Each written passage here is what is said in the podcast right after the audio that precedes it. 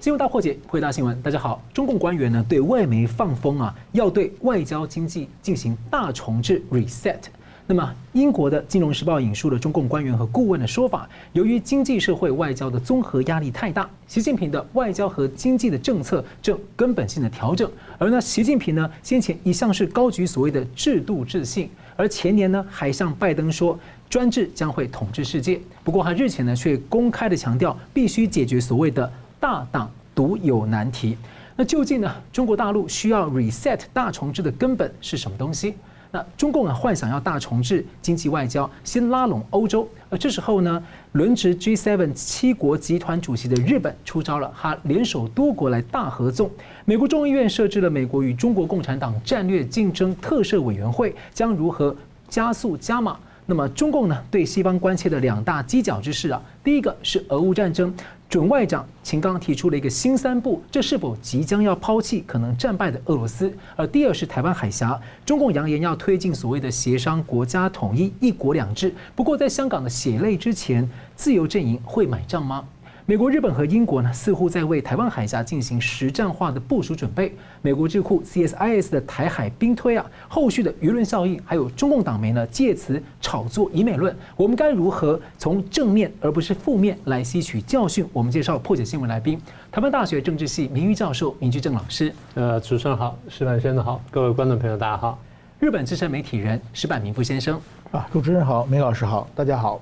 是，欢迎两位哦。当中共在幻想大重置外交，要重点拉拢欧洲的时候呢，这时候呢，日本带头出招了。首先，岸田呢，去年底先更新了三大安保文件，一月份呢，出访了七国集团当中的五国，尤其重点是欧洲啊，协调应对中共的威胁，和法国承诺强化呢亚太的安全合作，和英国签署了这个军事的相互准入协定，和美国的二加二会谈，还有后续呢，重点在美日的领袖峰会有一系列的防卫的相关的合作提升，那还与意大利呢，建立了战略伙伴关系。意大利先前是中共“一带一路”的重点国家。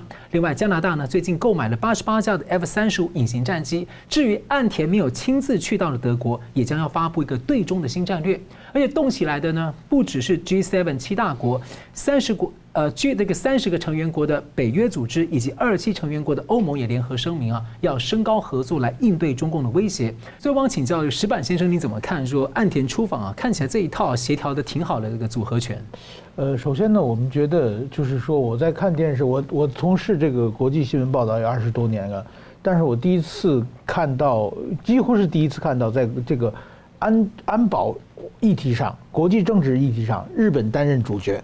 这个是，其实我觉得某种意义上，日本现在走出了战后七十多年的阴影啊。二战败战之后，永远日本在国际政治上永远过去只是嘎嘎队，就跟在美国后边，美国不帮美国提包，基本是这样。那么现在由日本出面穿针引线，操纵一个下一盘大棋，这个是历史上没有的。所以说，我觉得日本终于走出了战后的阴影，开始重新变为一个国际政治的一个主要人物之一。我觉得这这是一个呃很大的一个变化。第二呢，还有一个就是说，日英同这新的签订的英国签订的这个呃互相的可以驻军的这么一个条约，虽然这个条约看起来是很简单，没有什么呃太具体有用的内容，但是这是日本战后第一个和欧洲国家签订的这种、怎么说呢？呃，关于国防方面的议题啊。就是说，过过去跟美国签订，虽然美国和日本离得很远，但是美国的军队到了亚洲嘛，所以这个签订并不是日本主动做什么。但是欧洲地缘政治非常远的欧洲，现在跟他搅搅动在一起，这这也说明一个日本的战后一个非常重要的突破。嗯，那么我觉得这一战呢，基本上属于这个呃安倍种树啊，这个岸田收获了。其实到今天的结果是通过这个安倍首相。他一直从二零零六年开始推出的印太战略构构想开始延长线，终于现在开始开花结果了。然后呢，岸田首相呢，现在日本的他的内政是搞得很糟糕，自民党就是内政的失失血要由外交来补，所以他这一次出访在日本媒体报道很大，对日整个的岸田内阁的呃是有个加分的。另外一个，我觉得岸田他现在之所以有这么着急的操作，而且就是基本上把很多话都说的不是很含蓄嘛，直接把台海问题、把中国话题都直接放在表面上呢。我觉得还有有几个原因，其中有一个非常重要的原因呢是，今年五月份要在广岛，也就是岸田的家乡召开七国那个峰会，嗯，广岛七国峰会，广岛七国峰会呢，这是很早以前就定定下来的，而且作为广岛人的来说，是一个多少年希望实现的一个梦想。那么广岛呢，它是二战的时候受过原子弹攻击的城市嘛，所以广岛峰会一定主题是和平，或者是非核。这两个东西是很早以前就准备的，而且在广岛应该一定最后声明，日本要想尽办法把这个东西加进去。但是说，如果前面没有铺垫，一下子端出来这个，很可能给中国、俄罗斯造成很大的误判，就是一个错误的讯息嘛。现在啊，你们要和平啊，你们反对核武器扩散，这样的话呢，就是可能会让中国和俄罗斯更加肆无忌惮嘛。所以说，他现在先在这个广岛峰会之前。先要忙活一下，让告诉大家，你们千万不要多想，我们的广岛峰会是早就以前准备出来的。所以说，我觉得这个也是它内政也是一个需要嘛。所以说，我觉得呃这一连串操纵呢，是全世界是日本重新登上了国际政治的主要舞台。呃，这一点我想今后只能是越走越远，越走越快了。所以说，我认为这是一个非常了不起的突破。这个很显然就是说，我先告诉你，我现在走的是以实力求和平啊，绝对不是你们版本的和平啊。对对对对，是这样的。对，是。那我要请教明老师，你怎么看啊？这个自由民主阵营看起来这个大合纵布阵这几年来持续的在做，现在看越来越浮上台面。您阶段性的观察，而且看到美国、日本、英国，因为似乎有点带头在台湾海峡周边进行实战化的部署，有这样的想象。再来就是说，怎么看说美国的众议院啊设置了美国与中国共产党战略竞争的特别委员会？您认为会带来一个什么样的一个局面？你有一系列的问题，我就知道有一系列的答案哈。嗯，我先顺着刚才那个石柏先生那个话，其实岸田的作为呢，不是说我单方面想做就做得成了。对，有些日本我想出来，你说人家要不要接待他？对，我不是说日本不值得接待，而是说人家觉得在这个时间点有没有必要做这件事情。嗯，那现在看起来大家觉得有必要。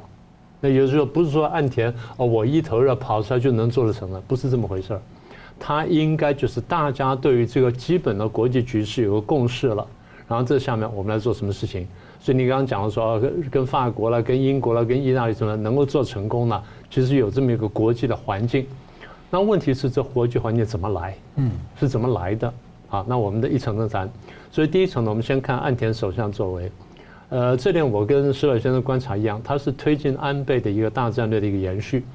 安倍那时候推过什么彩虹同盟啦，然后推过民主同盟啦，推过印太战略等等。那现在是一个具体化，甚至一个军事化的方向的一个作为。然后这第一点。第二点呢，我很同意石满先生说了，就是基本上呢，它是一个提升日本角色的一个很棒的作为。日本的这个角色呢，其实因为我过去我写过书，我就谈过这些国际局势，也谈过日本的角色。日本在八零年代到九零年代的国力上升嘛，那美国是又高兴又担心，所以美国一方面也希望日本扮演更重要的角色，能够平衡中共。虽然美国跟中共那时候关系还不错，但美国呢脑袋的后面始终记得这家伙是共产主义，我一定要提防他，所以把日本扶起来。那扶到一定程度，那到日本美国是高兴的。可是当日本扶到一定程度的时候，日本说：“哎，我们是不是来日本合吧？”呃，然后又有一些人讲出比较这个更具挑战性的话，那美国就开始警戒了。所以美国那时候呢，对日本下了重手。但是你可以注意到，即便是这样，在波湾战争前后呢，美国仍然是极力拉拢日本跟提升日本的角色。所以波湾战争是日本第一次把军队开出去，然后不管他是用什么名义开出去，然后出了很多的钱，日本在国际政治上开始扮演一个比较重要的角色。嗯。那么这个呢，一方面是日本的知识界呢，乃至这些就是政界也好呢，我因为我接触了也不少这些，他们算智库的人呢，或者说这个呃顾问的人嘛，他们一直告诉我，他们想要恢复，不是说恢复军国主义，恢复日本的国际地位。我说这我完全可以理解，所以应该这样说，他现在做的真的是日本呢知识界长期追求的目标。当然还有重点就是美国在背后的鼓励。因为美国在战后呢，他扶持日本呢，是因为他看见共产主义的扩张，所以这点呢一直是美国的关切。那后来为了对抗苏联，然后去拉拢中共，那么日本的角色呢相对来说有点调整，但是呢，他始终对对美国来说呢，始终还是一个重要的盟友。但现在重要性呢，特特应该这样讲，随着中共威胁的增大，日本重要性更高呢，所以美国对日本的鼓励呢更加强。不过不管怎么说，你看他这次不管是跟法国、英国、意大利等等，其实呢，他说什么，他背后的重点呢是是两个，第一个呢是警戒中共，嗯，第二是捍卫台湾，呃，不管他说不说出来，大家心中有数。那么警戒中共、捍卫台湾背后的意思就是，现在呢，我们大家所遵照的这套国际秩序跟国际法呢，被中共跟俄国呢正在破坏当中，所以我们现在捍卫要重建它。那么日本这个角色呢，就恰巧符合了大家期望，这是日本能够做出来一个根本原因。那么在第二部分我们要谈就是美国的作为。那我们过去也讲过，美国呢从川普以来呢，才真正认清了中共对他威胁，跟中共对国际秩序的威胁，所以开始改变政策。但是我一直讲，川普比较像西部牛仔，那拜登是拜登晓得自己是体弱多病，所以纠纠结大家去围殴中共。那跟大家讲了这么多年的时候，大家慢慢听懂哦，对，中共真的是一个威胁哈。所以美国说服之后呢，大家慢慢接受了。你刚才看见的这个呃，日本跟法国啦、跟英国啦、跟意大利啊这些合作的这关系呢，其实美国在背后呢，这个说服说服的工作呢，因为功不可没。也就是你没有这个铺垫，就刚刚这个石板先生说的，你没有个铺垫的事情是不能够一一步到位的。嗯，所以有这么一段时间铺垫呢，那么就到位了。当然，美国一方面就推动就是组组建更有力的同盟去反共反专制，但更重要一点就是，美国作为世界第一大国，作为国际秩序的维护者，你必须有所作为，让大家觉得说，哎，你的确是个带头者，你不只是推着我们去上战场去当炮灰。所以美国带头打贸易战，然后打着金融战、打晶片战，然后强化同盟，然后美国在征兵亚太，这样大家就心服口服。呃，不只是这样子了。那美国除了讲话跟布军之外呢，美国在印太地区也好，在台海地区也好呢，它时不时的展现军力，这都是告诉大家，哦，我不只是只是讲话而已，而不只是推你们上去，我自己也跳进来，我也把袖子卷起来，我也跳进来干。好，那所以我刚刚讲的就是大家的反应跟大家作为。那我们回到最根本的问题，就是为什么大家会这样反应？为什么大家对国际政治线的理解是这样子的？我们说了很多次了，这是因为中共近年来的作为刺激了大家。呃，战狼外交大家是很清楚的了。然后中共这么多年的建军备战，大家很清楚了。中共对香港的作为，对南海的作为，对这个太平洋岛国的作为，对“一带一路”的作为，大家都看在眼里面。大家说你在挑战国际秩序，你在破坏国际秩序。然后去年八月的这个台海危机，这下更坐实了大家的看法啊，果然不错。你看，你就在破坏国际秩序。所以当时中共也好，然后台湾很多粉红也好啊，你看我们这次这个呃军演效果多大，有力的打击了台独的气焰，有力的打击了这个呃外国的干入干预等等。当时我说绝对不是，你这次军演反效果一定非常大，因为最后结果是必定是各国联合起来加大力度来这个压制你的扩张，压制你的这个野心。现在看见了，是。所以刚才讲了岸田这样跑一趟。其实我觉得他将来可能会做更多事情。他这个欧洲人跑完之后，再来大概就跑亚洲了。我们再再往下看。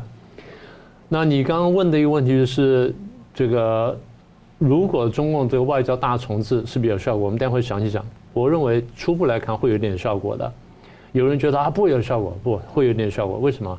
因为有些人总是觉得啊浪子回头，浪子回头，我们来迎接他一下，因为大家都怕恶人。然后恶人突然间变了个笑脸的时候，大家都很高兴，这第一个原因。第二个原因就是，当他重置之后呢，他去解封之后呢，哎，可能经济会好起来。我们对于大陆的经济力呢，我们还是蛮在意的。你不管怎么说，他再怎么削弱，到目前为止，他仍然不失为一个这个世界工厂跟世界市场，这点是跑不掉的。就即便他在削弱。所以呢，到这样的话，你说大家会不接受？还会接受他，但是大家在跟他继续重新做生意重新来的时候，会比较谨慎，怕他变脸，然后怕他后面，怕什么呢？怕说他又不遵守国际秩序了，又在破破坏游戏规则了。那那地方我们要提醒他。所以意思就是，久而久之呢，原形毕露呢，他就不会有效果。好，那你刚问的是，美国搞了这个跟中共竞争委员会呢，现在讲有点言之过早，但大概我们可以这样确定。呃，大概他会有法案出来，然后这法案呢会确定政策的方向，然后这这个委员会呢会协调大家作为，再来就是拨款，再来是监督。所以当这个法案到这一步的时候呢，这个这个竞争委员会呢，我们就看他怎么去落实了。那如果两党在上面也没有什么意见的第一点，如果行政部门跟立法部门呢也有了共识的话，那我们可以想象威力强大。好，现在最后一点就是，那刚才讲了说这是环境的这个改变跟中共的作为的刺激等等。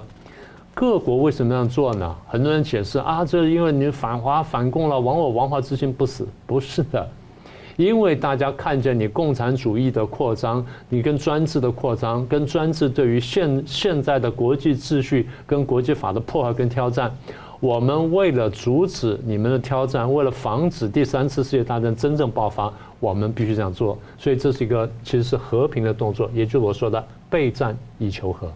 是好，感谢我们休息一下，等下回来看啊。中共要幻想大重置经济外交路线呢？不过呢，中共现在已经在先甩锅给大国，所谓的大党独有难题。那另外呢，中共在俄乌战争和台海两个议题上的一个表态的情况，自由阵营会买单吗？我们休息一下，马上回来。欢迎回到新闻大破解。中共的信誉几乎崩解了之后呢，现在企图要大重置。外交和经济上的政策，而现实上呢，中共立场是相当有些混乱了。那习近平呢，以前强调所谓的制度自信四个自信，然后说专制呢将会统治世界。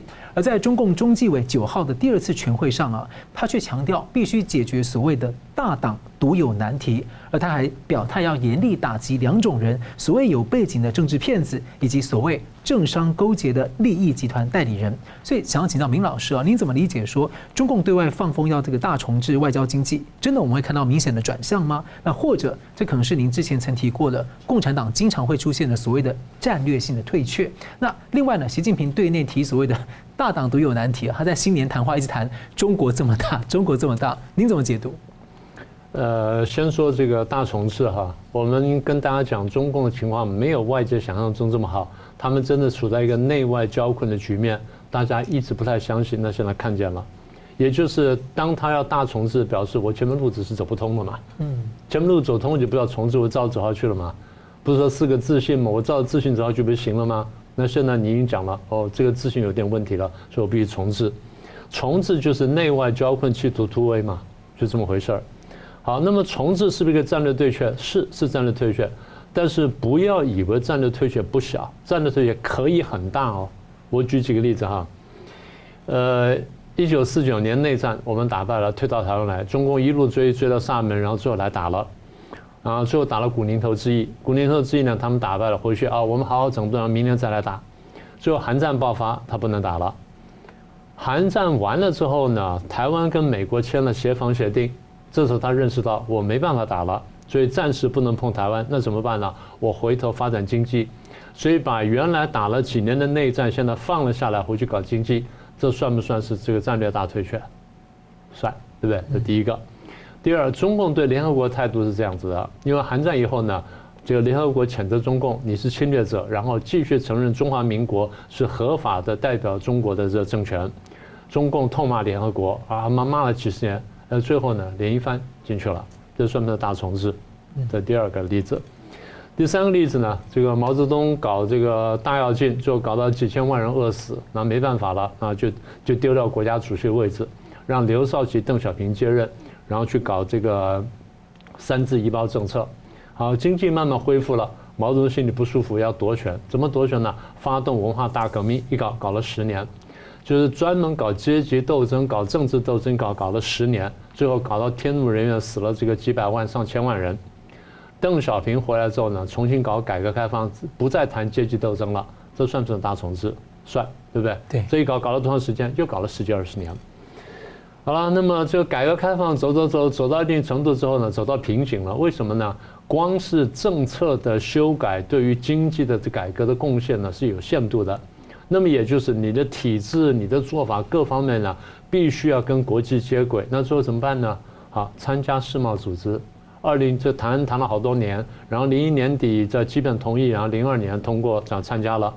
所以参加世贸组织，参加了这个骂了很多年的国际上的一个资本主义体系，这算不算大重置？算大重置。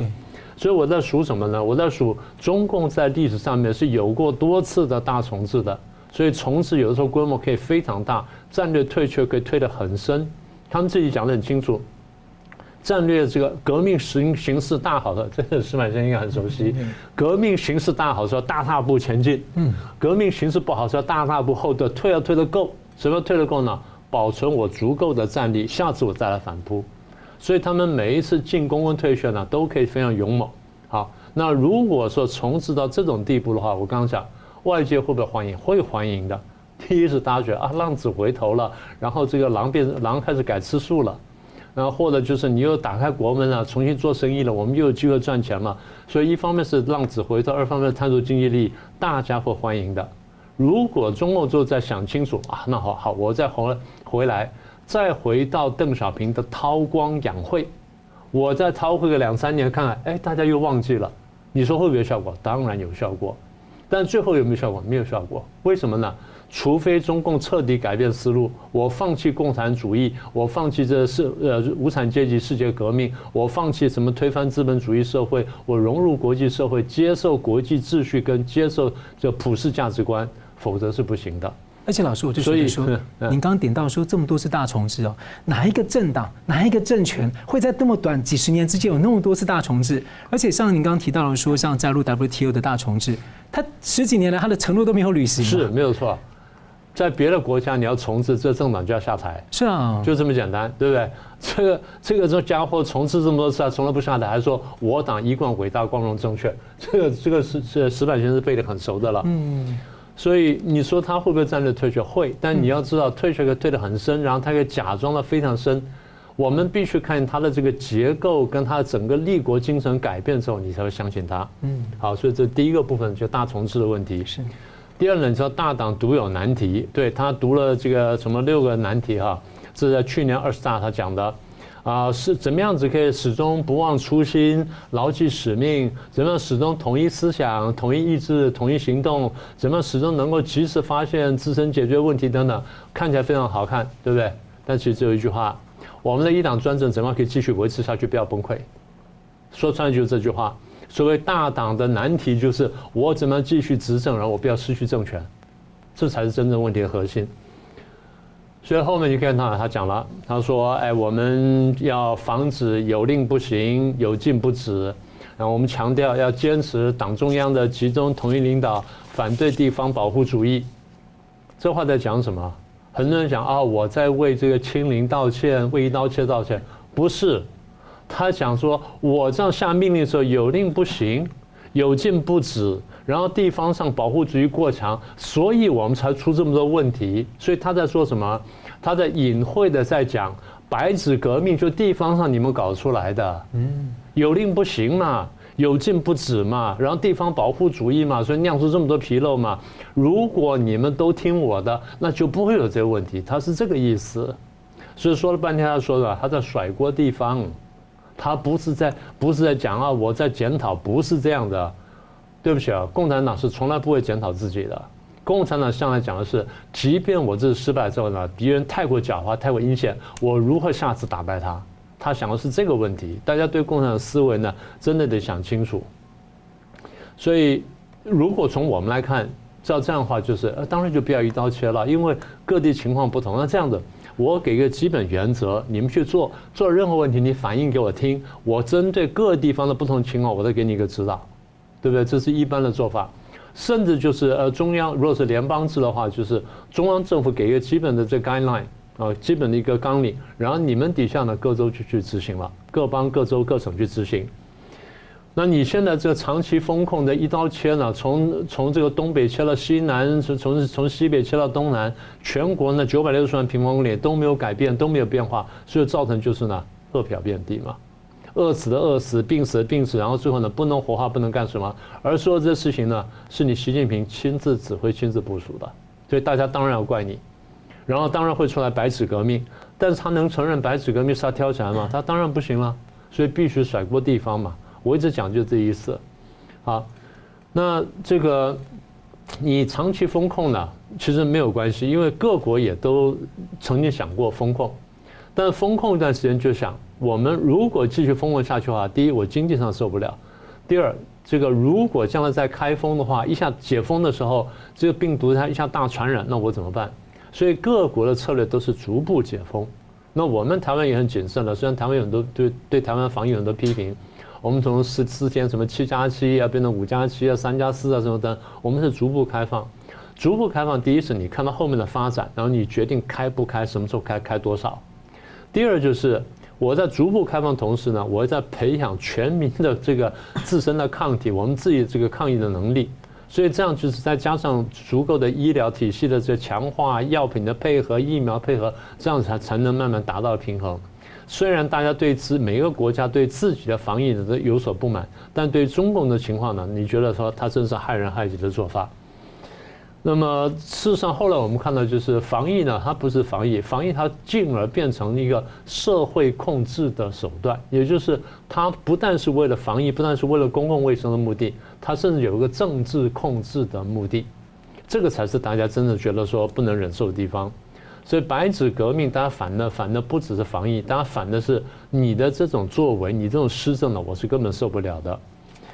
那白纸革命的时候，我过去讲过，现在得再重复说一次，他所挑战的不只是以习近平为首的现在的中共党中央，他反对的是中共的整个统治体制跟统治方式。我觉得这才是最核心、最关键的问题。是，感谢。我们接着看到，就中共这个要企图做外交经济大重置啊，重点先拉拢欧洲。那我们来看呢，西方阵营呢相当关切的两大国际安全的犄角：俄乌战争和台海，中共的表态跟招数。那秦刚呢即将上任中共外长，他先通话了俄罗斯外长，他提出了中俄关系的基础是新三不：不结盟、不对抗、不针对第三方。而对比以往啊，赵立坚跟乐玉成他们讲的这个，就三没有，中俄的合作没有禁区，没有止境。没有上限，还有一句大家常听到的啊，不是盟友，但胜似盟友。所以我想请教石板先生，第一个是说，中共确实在俄乌战争的立场上，确实在隐晦的大转弯吗？你怎么看？会不会大翻车哦？第二个是说，我们看到岸田首相在欧洲受访说，今天乌克兰可能就是明天的亚洲哦。那特别是关切台湾议题。中共他今年出招哦，所谓将和台湾各界有识之士就国家统一来协商，跟一国两制啊。那台湾政府已经重申禁止参与这个消灭中华民国主权的所有的所谓协商。所以您认为说中共这样所谓的这种和平招数，所谓的和平，欧美看过香港的惨况哈，自由阵营哈会买账吗？呃，我觉得先几个讲，首先呢，这个中国对俄罗斯的外交政策，如果这个秦刚他讲这个话，我想他一定是先报告告过。这个某种意义上不结盟、不对抗、不针对第三方，就是基本上我跟你没关系嘛，就是这种非常，这基本上是一个外交的一个大转弯嘛。那比如说我们刚才讲的疫防疫也是嘛，防疫就是说过去是清动态清零到全面躺平，基本上是不需要过渡时间的嘛。所以说怎么说呢？过去啊，这个《道德经》上写“治大国如烹小鲜”。什么意思？就是说你把各种佐料都要恰到好处，不能多不能少，火候掌握小数，这个国家才能治理得好。习近平治国呢，是治大国如翻大饼，一下子全部翻过来，你知道？所以说呢，他这一翻过来以后，过去的政策全部否定了嘛，全部否定以后，现在开始重置，重置也许真如果真重置，可能也也也很不错。问题是他过不久还得翻回去，所以说这是最大的中国的问问题在在这里啊。所以说他现在。基本上，过去这一年等于说内政外交政策全走错了，最后碰的都是鼻青脸肿。现在他跟俄罗斯，他说这话什么意思？就是说，其实他要是偷偷的想支持俄罗斯是很容易的嘛。对，就是至少提供一些武器弹药，俄罗斯已经没有弹药了嘛。他偷偷的说是北韩提供的，怎么有有的是办法？真想支持的话，但是他不想卷进去。另外一个，他怕制裁。现在很明显就是看到，如果说中国现在被抓到了他在军事上支持俄罗斯的具体的证据的话，那一定是西方就开始制裁他嘛。那么，所以从这个延长线上，我们讲，他不现在是绝对不敢打台湾的。俄罗斯他都不敢明目张胆的帮。俄罗斯是现在他对他来说很重要。现在的国际社会上，我认为四个就是有就是欧美西方社会看的有四个国家是所谓的。就是麻烦制造者，或者是现现状破坏者，就是两大两小，大的是俄罗斯和中国，小的是伊朗和北韩，当然还有一些什么叙利亚什么的，那些都是只能破坏国内秩序了，在国际之之没有什么影响力。但这四个里边，中国和俄罗斯是两个挑头的，如果俄罗斯被打垮的话，只剩中国了嘛。所以说，我觉得中国现在。就突然间变成事不关己了，这个某种意义上讲，他是有某种，他是确实没有办法，他想赶紧恢复外交、恢复经济。现在我想他现在是想的是这么一回事。那与此呃延长线就是对台湾海峡也是，现在全世界每个人都给他直说台湾海峡你不能轻举妄动，不停的给他发出这种信息。当然他的基层还在这个攻击绕台还做很多努力，但是说上边的话，基本上我看他应该也是准备这个大饼也开始要往外翻翻过去了，所以说他现在开始谈到就是说呃宋涛讲的这个有识之士嘛，当然是中国讲的台湾的有识之士，这个呢在台湾是就是中国看台湾是两大政党。这个新党和统促党，对不对？他要和这个两个党的头有识之士交涉，但这两个党的人，就是说或者类似跟这两个党同样主张的人，根本没有办法代表代表台湾的主流社会嘛。嗯。所以说他表面上是这么讲，但是我想他也是可能向国际社会放发出一个信信息，就是说我们并不是只有武力的一个选项，我们现在呃也是要打算谈的。所以说我我们现在观察。习近平应该是在他在三月的两会之前，他要做很多动作，把新的政权稳定住，就是让李强当首相之后、当总理之后，能够比较顺利的经济数字要好看一点，能够把这这个政权安定下来。所以说，在很多事情，他现在开始就是急转弯的呃调整调整政策。所以我觉得这段时间内呢，呃，当然说呢，现在中国国内呢，因为习近平执政很混乱嘛。所以现在只能说这个大饼刚翻一半，刚立起来，但是往这边翻还是往回翻还不好说。但是我们要仔细观察一下。是，哎，我看到那个北约前秘书长在台湾说，如果中共进犯台湾的话，这个北约盟国要战略清晰，而且要让中国跟世界的经济整个脱钩。哦，这个话讲得很重啊。对对对。好，我们休息一下，等下回来看这个美国的华府智库啊，CSIS 兵推台湾海峡二零二六，如果中共进犯的话的相关的结果，还有引起了很多的舆论效应啊。那。正面教训是要创意贺阻，但是呢，中共党媒啊正在渗透负面炒作以美论，怎么看呢？休息一下，马上回来。欢迎回到新闻大破解，国际呢聚焦台湾海峡。美国智库 CSIS 在一月九号呢发布了一个兵推的结果，模拟二零二六年中共军事大举进犯台湾，有五大情境，二十四次的兵推，其中有十九次是采取以悲观模拟，是相当严谨啊。而且呢，结果呢，中共大多都是惨败，而且还危及中国共产党的政权。而台湾、美国、日本呢也受创。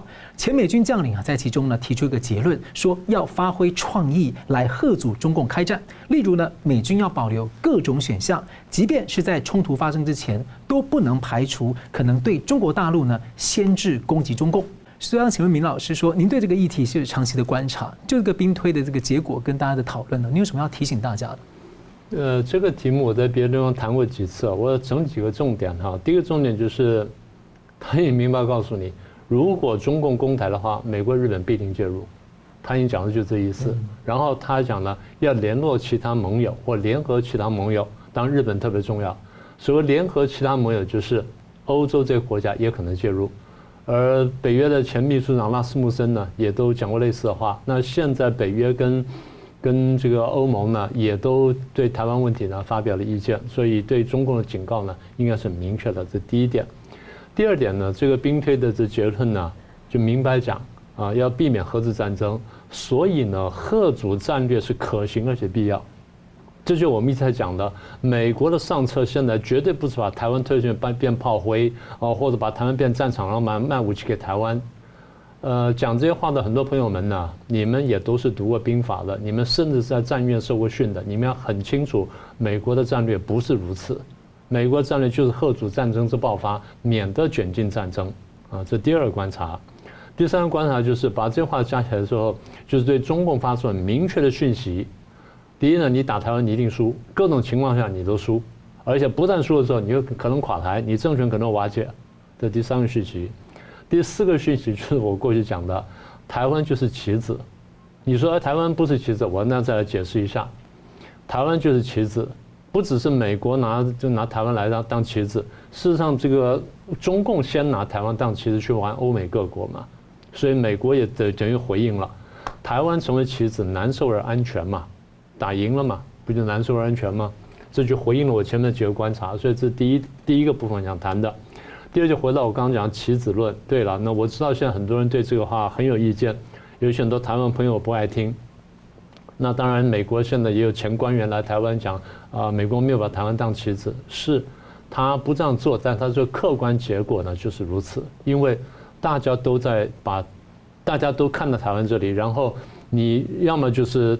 来骚扰台湾，然后我就来保护台湾，所以两个这样玩来玩去，台湾自然就变成棋子。那不管你主观意愿是什么，我讲的意思就是，不管他主观想或不想，或台湾主观想或不想，这是国际现实，你不能不知道，尤其你不可以错估。什么叫错估呢？高估台湾的这情势，或低估台湾的情势。高估台湾情势到一定程度，你就会大头病发作，你就要去台独了；低估台湾情势发作，你吓得两腿发软，你就要去投降了。这叫做高估跟低估，也就是。台湾，你要看清楚，你既然被大国做了棋子了，怎么样把这个玩得漂亮？怎么样去拿到更多东西，然后扩大台湾的国家利益？这才是我们真的应该想的事情。好，这是第二点我想谈的。第三点呢，讲到说棋子跟筹码，那不管你叫棋子叫筹码，不是每个国家都能当棋子当筹码的。要当棋子要当筹码，还得有条件。我们从国际政治学的角度来看，条件什么呢？第一，你重要性够高。什么叫重要性够高呢？兵家必争，兵家必争。从历史上来看，从战史来看，大概哪些问题会导致兵家必争呢？第一，地理位置重要；第二，这个经济够强，经济条件够强；第三呢，比较抽象，就宗教因素或价值观，这是可能兵家必争；第四是呃加起来这些因素加起来或脱离这些因素的战略的重要性。战略重要，它可能跟地理无关，它可能因为两大强国相争，它必把这地方拿下来，跟地理位置无关。拿下来之后，我比较有面子，然后我得分比较高，我可以碾压你。但被你拿回就，你碾压我，所以这叫战略因素。我再说一次：地理因素、经济因素、宗教因素、价值观因素跟战略因素。具备这五大因素的这个项目越多，你的这条件就越高，你就越有可能成为筹子或叫棋子或筹码。而且明老师以前喜欢用砝码这个字啊。是啊，那么在这五个因素里面，除了这个宗教大概不在不在里面当中，台湾另外四者都具备了地理因素、经济因素、价值观跟战略重战略重要性，这是五者具备四者，所以你说台湾是有条件成为棋子了，这是第一个条件。第二个条件是，那当你当你在这个位置上会有这条件的时候呢，兵家必争。什么叫兵家必争呢？有两个以上国家从不同方向来争。嗯，两个以上的国家从不同方向来争，才叫兵家必争。什么叫不同方向来争呢？当一个国家出手，另外一个国家一定相对性出手。当这个国家出手，那个国家会相对性出手，这样叫做兵家必争，否则不叫做兵家必争。那讲到这里呢，我们就可以引到一个主题，也就是。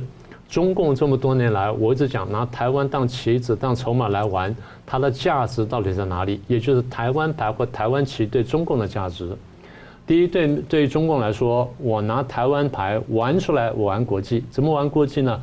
对美国、日本来玩。你看这几年来玩，不就这样子吗？好，这第一个。第二，我拿台湾牌来玩台湾，怎么玩台湾呢？抹黑台湾的民主，你那不是民主了，你那只是台独而已了，变相台独了。所以民族、民权、民生三大问题呢，他避开了民权问题跟民生问题，专谈民族问题，而是抹黑扭曲的谈民族主义问题。而台湾很多人呢，居然就上当，就受就受骗了。所以这样的结果就是拿这个东西来玩台湾呢，台湾内部被分化，这是第二个目标。第三个目标你想不到的，打台湾牌的是对内部，对大陆内部。为什么？因为如果台湾的民主很好，经济发展很好的话，那我们不就学台湾就好了吗？所以我们必须要强调，台湾的民主是假的，其实是搞台独。那真正他在搞什么呢？他是叛离一省，然后他是独立出去，想分裂出去的。他是一个民族主义动员的工具，他为了团结内部。所以打台湾牌对中国来说，有国际的考量，有对台湾的考量，有对内部考量，这叫一石多鸟。所以如果台湾牌对中国来说是这么大一张牌，然后又可以一石多鸟，你觉得他会随便放掉这张牌吗？当然不会放掉这张牌。什么叫不会放掉？时不时的把台湾盘拿出来打，那么也就是台湾挑衅也好，不挑衅也好，他不会放手的啦。他只要他觉得需要了，我就来玩一把。所以台湾这么多年了，所有的外交动作、军事动作都被解释为台独，都被抹黑为台独。国际上所有帮助台湾的、对台湾友善的，哪怕对台湾笑一下，都被解释为支持台独或挺台独。那光讲也不够啊！我天天天口诛笔伐嘛，对不对？中共不是一天到晚口诛笔伐啊？你们这个呃以美谋独啦，然后你们台美勾结啦，你们干什么？嘴巴上骂，骂完之后他有动作，所以时不时开飞机来一下，就提醒你，呃，这个真的是一张牌，真的是一张牌。到关键时刻呢，哎，我就来个大的演习。啊，裴洛西来嘛，太好了，我准备了一两年没有时间表演，我先来演一下。我眼下呢，不但是要发表发泄我的愤怒，然后告诉大家说我的生气，然后刺激你们，更重要就是我想演练一下，看看我打台湾的这套手法到底行不行。哦，飞弹打一打，然后炮轰一下，然后轰空军要轰炸，然后这个网军攻击，然后再看是不是准备陆海空登陆啊什么等等，我我看一看，然后同时看看美日各国介入的情况，我来评估一下，最后呢回去再修改剧本。那么也就是这个这个对中国来说呢，是一张太好用的牌，他绝对不会放弃的。所以我说的意思就是，不要以为我们在挑衅大陆。当中共有这想法的时候，你的任何动作，哪怕你一个表情，他认为你是挑衅了，就这么简单。所以台湾这些朋友们，不要以为你在亲中，你亲的是共，你在挺独，人家亲呃你在挺共。呃，如果看不清楚的话呢，那真的会犯很大错误。我一再提醒你们，用这些标准在骂台湾，然后在骂美国，在以美、在仇美的时候。你只做一件事情，你用同样标准去看一下中共的所作所为。我现在讲，到底今天是美国飞机来台飞到台湾来骚扰台湾呢，还是中共飞机骚扰飞到台湾来骚扰台湾？是美国威胁把台湾灭掉呢，要灭掉台湾的民主政治，还是中共威胁要灭掉台湾的台湾？你仔细想想就晓得了。这样想清楚呢，你才不会自乱阵脚，才真的分清楚谁是敌人，谁是朋友。最核心的问题，中共是中共，中共不是中国。把这点分清楚呢，才晓得后面呢怎么往下走，这才是真正关键。我们大家得想清楚的。是感谢我们就同样问题请教石板先生。另外还要请教说，这次兵推啊被认为说台湾如果要获胜，有四个关键要素，其中一个是要坚持抵抗，不能投降啊。那有专家，台湾专家就指出，这个兵推这次很有可能没有纳入这个中共渗透跟台湾内应所谓第五纵队的情境啊。就是您怎么看这样的一个关切？呃，这次兵推啊，就是说，基本二十四次，那基本上就是说，中国大部分都是中国失败，然后就是说台湾惨胜的方式嘛。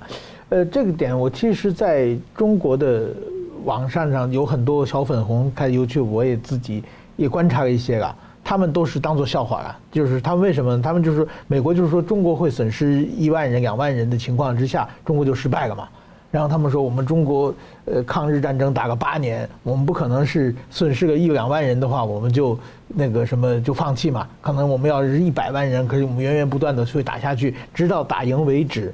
嗯，就是他们都这种逻辑，我想中国也是从这种逻辑来解释了。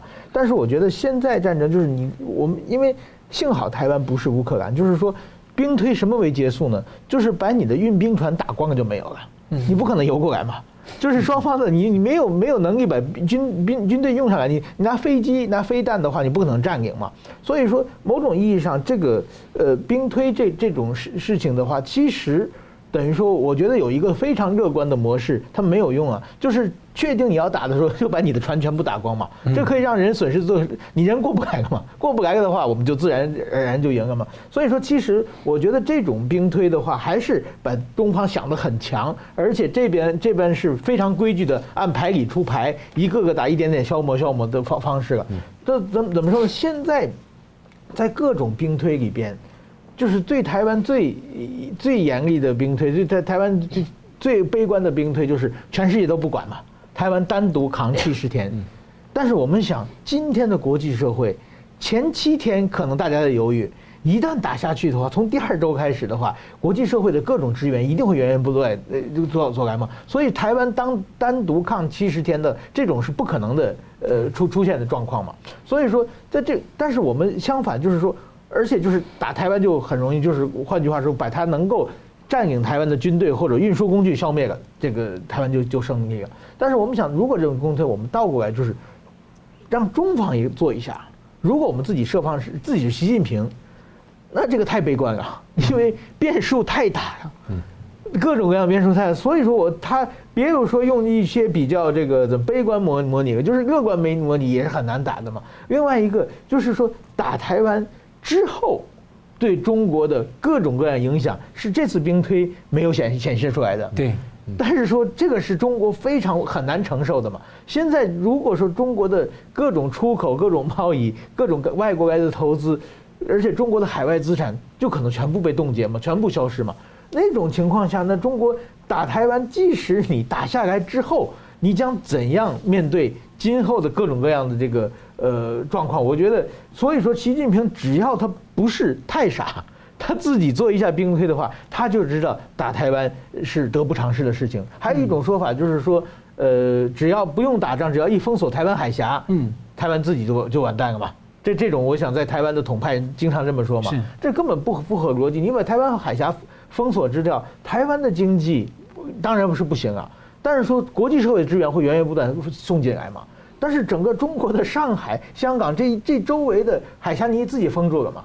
那这时间越长，中国又拖不下去嘛？所以说这些东西就是说，只要你仔细一并推的话，对中国都是非常非常不利的。但是说台湾方面唯一的，就是说缺点就是说刚才讲的，中国如果唯一可能取胜就是短期打上来，台湾马上投降。只有这个东西在国际社会来不及反应、来不及救台湾的时候，台湾已经投降了。台湾投降了，国际社会当然不不会来了嘛。那是中国唯一一个可以战胜的，就是习近平他可能用一百种兵推的话，唯一的。就是他对他来说最好的结果嘛，所以说台，但是说，所以说台湾这是非常重要的，就是说台湾怎样向国际社会显示说我们坚决不投降，我们坚决抵抗到底的话，这个其实只要把中方的这个兵推的假想把这个消失的话，我想中国他怎么推的话，他都赢不了。所以我觉得还是还是一个另外一个台湾军队内部的最近的共谍那么多，这个是仔细的，我想这应该是军队的教育会出现问题嘛。有有的人说，就是最近有一些人说是说马英九的这这个政权定下来的这个一中这个表的政策，让台湾的忠诚这个军方的忠诚度呃有点出现问题，不知道哪个是自己的祖国。我觉得把责任全推给马英九是有点可怜。就是马英九之前历代从两蒋时代一直教授我们的黄埔军军魂等等的，一直把这种教育认为认为他们不自己不是台湾的军队，而是中国的军队。这种教育的话。我觉得是可能要要修改一下，否则的话就是说苍蝇不封不叮无缝的鸡蛋嘛，因为台湾的鸡蛋缝太大嘛，所以中共的各种渗透就会进来。不过即便是那样子的这种所谓的黄埔跟这个中这个爱护中国，但是也是基于要反共救中国，对，要先把中国给民主化嘛。当时是当时是这个这个中华民国嘛，现在后来就把它模糊掉了嘛。所以说我觉得这一点要要仔细弄清楚嘛，就捍卫中华民国也可以，要表示跟你们是完全不一样的，这一点要一定要确确认。而且还有我这个兵推哦，我想到哈，我们可能还有三个盟友，第一个是。现在是台美日为主，搞不好有其他国家军队有可能介入，这些都变数。第二个是中国人民啊，来个什么白纸革命什么的人再一次，还有就是说中共内斗如果很激烈，说不定又生变了。对对对，还是有些机会。所以说他他一旦兵推，他可能要 情况太复杂了。如果是习近平是作为主主人的话，他对兵推的话，我想很一定是非常非常悲观的。嗯，好了，节目最后我们请两位来宾啊，各用一分钟来总结讨论。先请明老师。好，那个岸田的作为呢，看起来是日本的作为，但实际上是国际环境的变化。而国际环境变化呢，是因为中共这么多年来呢，他自己不断的整军经武跟建军备战呢，乃至挑战国际社会跟国际秩序所导致的结果。呃，所以如果没有意外的话，不但岸田，但岸田本身呢，那其他国家可能会后续可能会推进。那我们后面看到就是，呃，澳英美同盟或者说四国的这个呃四国的四方的这个会谈呢。会不会实体化跟军事化呢？这是我们要观察重点的第一个。第二呢，兵推大家谈了很多，那大概这样子。如果我们刚才分析没有错的话呢，应该是在短期之内呢，中共不会放弃把台湾作为棋子的这么一个战略作为。我们刚刚讲了，因为对他来说是一石多鸟的好处，所以不会随便放。那么这一点呢，台湾的粉红朋友们呢也得想清楚，所以绥靖是没有用的，除非你投降，否则呢，中共始终会拿台湾当做棋来玩。所以我们能做的事情呢，就是备战以谋和，哦，备战以求和，只能这样做。那第三个就是所谓大重置的问题。你刚刚的问题问得非常好。其实重置呢，你这种小打小闹重置没有什么用的，因为最后大家会看穿，你始终是一个专制的共产政权，你始终对国际法、国际秩序乃至普世价值观，你是形成挑战的。对国际社会好，对中华民族好，中共的真的要大重置的话，那放弃共产主义，放弃党专政，走上民主政治呢，那才是真正有效的重置。石板先生，呃，我认为呢，今年呢，就是说中国是全世界的二十大以后的中国呢，虽然进进入了习近平的独裁模式，但是同时呢，也变成一个非常不按牌理出牌的一个国家，而且呢，它是情绪非常不安定。所以说，我们这是全世界我们二零二三年面对的一个非常非常大的这个风险。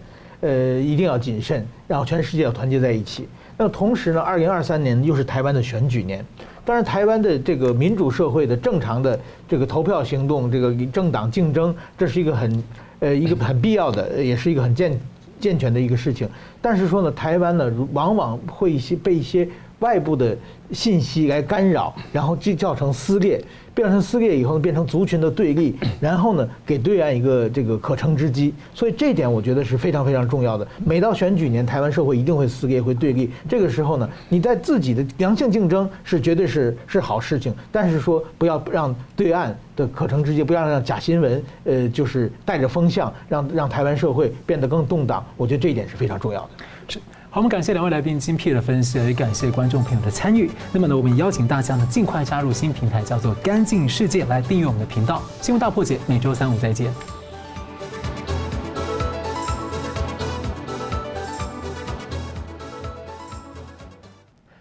如果您喜欢我们的节目呢，请留言、按赞、订阅、分享，并开启小铃铛。那么，感谢各位呢长期对我们的支持。新闻大破解团队呢将持续为您制作更优质的节目。